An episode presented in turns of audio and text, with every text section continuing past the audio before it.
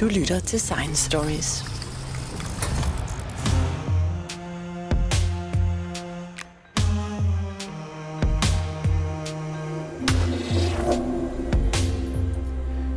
The launch of the James Webb Telescope was a historical moment we have been waiting for for more than 20 years.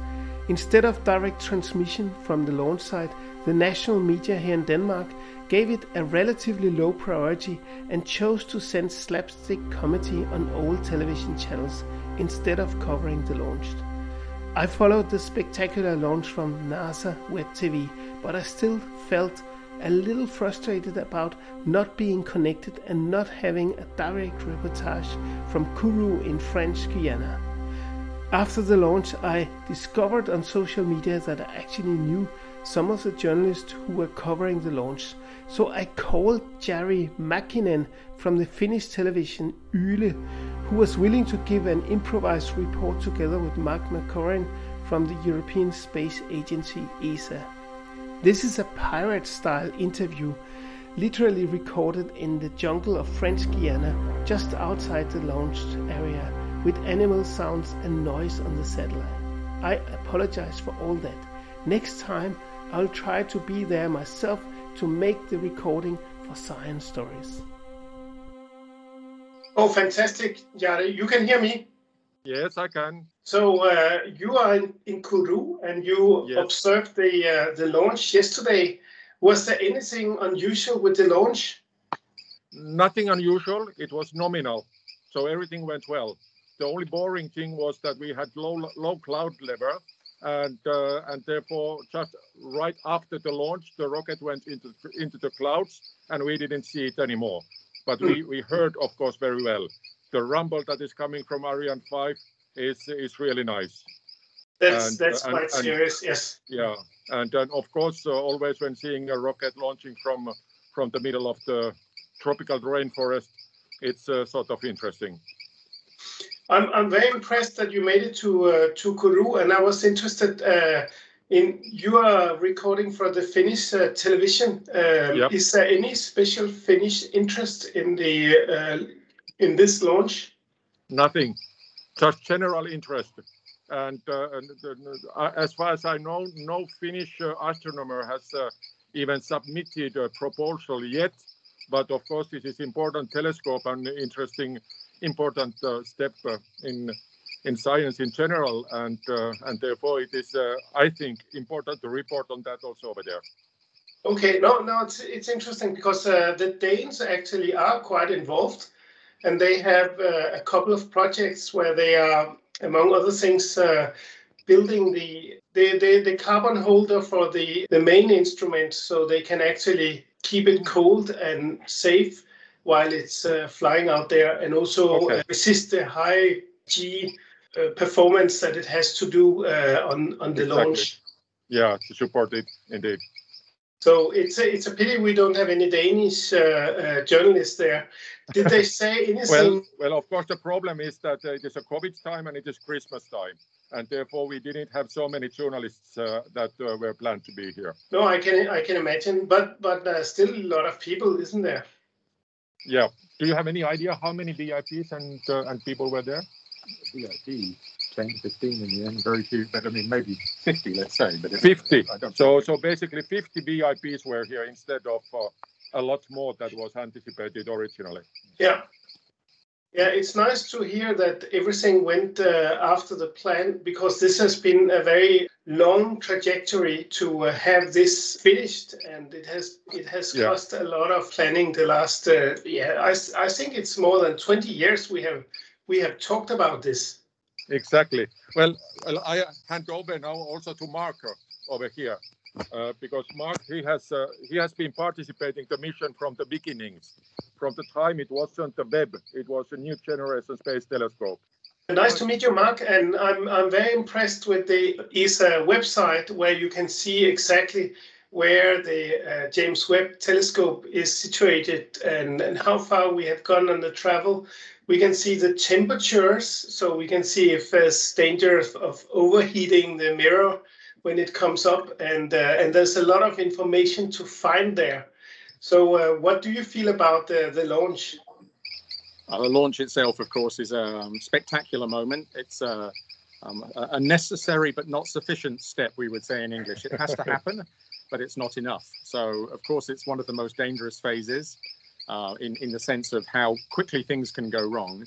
Uh, now everything's a bit slower, um, and people are taking the steps very deliberately. There was one important step yesterday when the main solar array was deployed, and that came out almost, you know, minutes or e- probably even quicker than expected um, after the separation from the top of the Ariane 5. So that was the key deployment yesterday that had to happen, be automatic.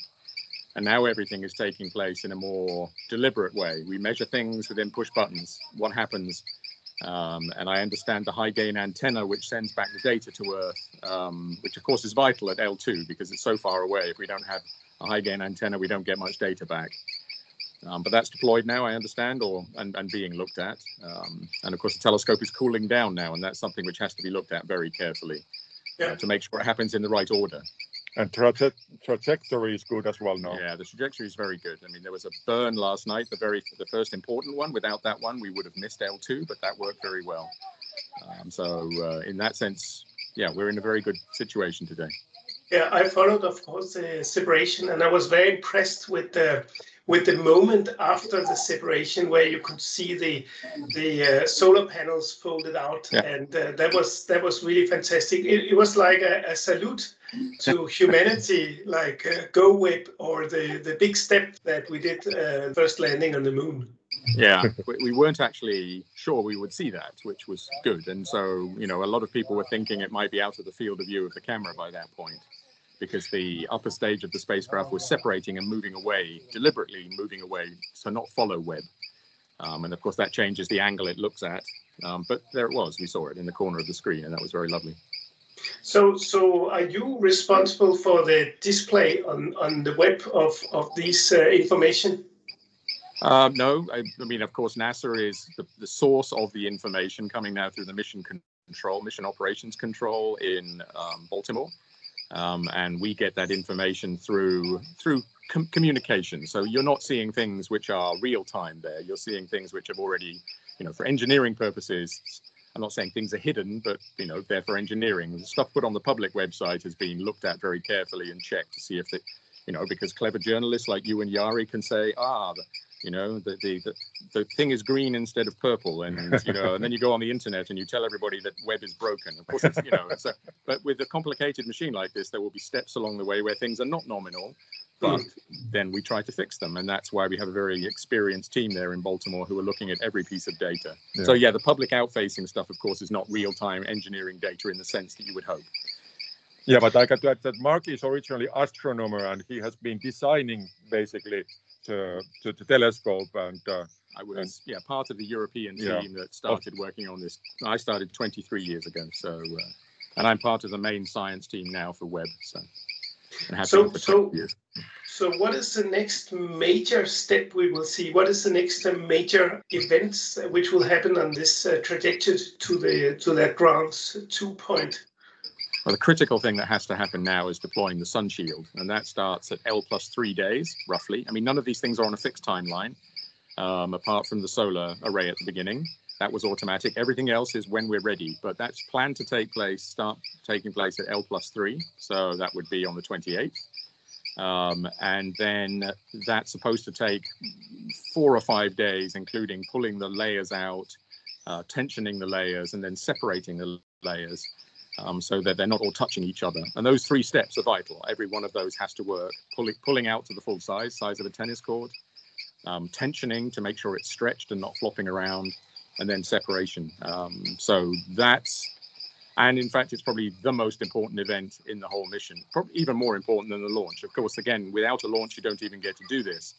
But this is the most challenging, the most um, unique. We've launched more than 100 Ariane 5s. We know they work.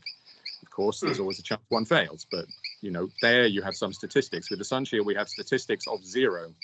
So we have never done this in space before. Um, so everything is new that's happening in the next few days. Yeah, I heard uh, astronomers uh, here in, in Denmark saying that uh, usually you would never be allowed to do anything with moving parts and, and things like that, what you're actually doing here. Oh yeah, JWST is um, what's what, would you think? It's a children's playground full of moving parts. Yes, I mean we, we, we can't do what we do without all those moving parts. They're essential. The whole the whole structure of the observatory, the way it looks, isn't for fun. It's not for engineers. It's for astronomers, and it had to be designed to be folded up to fit in the Ariane 5, so then it could be unfolded.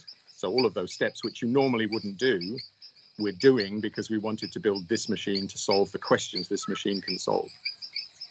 No, I'm I'm I'm very impressed that they has uh, works until now, and um, and I hope it will come to the to the end point.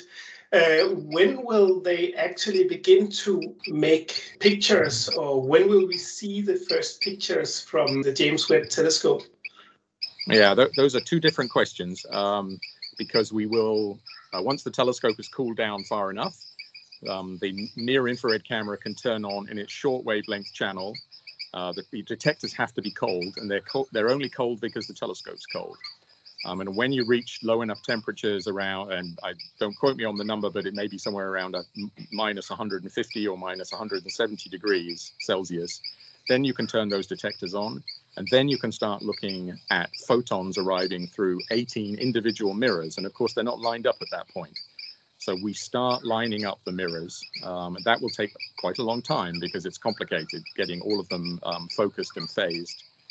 And then, of course, we test out other parts of the instruments. Um, we have four instruments on board, not just the near infrared camera. And we will start taking pictures as calibration and validation. So we will start taking images probably in about a month's time. Um, but you probably won't expect to see pretty pictures, public release images until six months. Um, that's more or less when it's planned because there's a lot of steps to do on making all those instruments work. They're very complicated. Um, and uh, we have to check and calibrate them all before we start releasing pictures from them. So we got to leave, by the way, we got to leave quite soon to the airport. So, so I'm not now the nasty person saying that last question. no, uh, I hope you won't miss, miss your flight. But I just have a last question. So this is supposed to give us an idea about the formation of the first galaxies after Big Bang. Do you have any expectation of what this could lead to? Is there any any physics problem which this could solve to have this uh, early information about our universe development? I, I, think it, it solves astrophysics problems. I mean, I don't think it will answer anything to do with dark energy or dark matter. Probably not. We have fairly good handles on those from the cosmic microwave background and then the nearby universe. So that, you know, that 100 to 200 million years won't answer physics questions. I, I don't think. Maybe I'll be surprised but it will certainly answer astrophysics questions. We don't know how these stars form, how long they live, um, how they return material into the um, interstellar medium, um, and we, because we can't see them until we've built Webb. So I think there are some, you know, we wouldn't have built it if we knew the answers. So uh, yeah, talk to us again in, in six or nine months' time, and we'll see what we find. There will be surprises, I'm sure. But but if I knew what the surprises were, I'd be rich. So uh, you know. I will, and I hope you will be rich. Thank you very much uh, for your interview from Kourou. It was really, really interesting.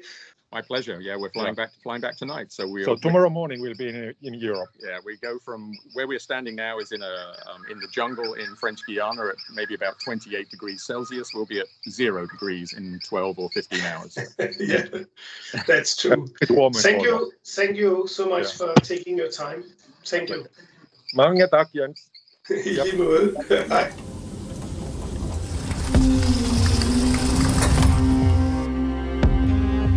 Hvis du holder af historier om videnskab, kan du finde Science Stories hjemmeside på www.sciencestories.dk. Vi er på sociale medier som Facebook, Instagram, LinkedIn og Twitter. Du kan finde vores podcast på de fleste podcastudbydere som SoundCloud, Podimo, Spotify, og hvis du bruger Apple Podcast, må du meget gerne give os en rating og en kommentar, så andre også kan finde os. Jeg hedder Jens Deget, og dette var Science Stories.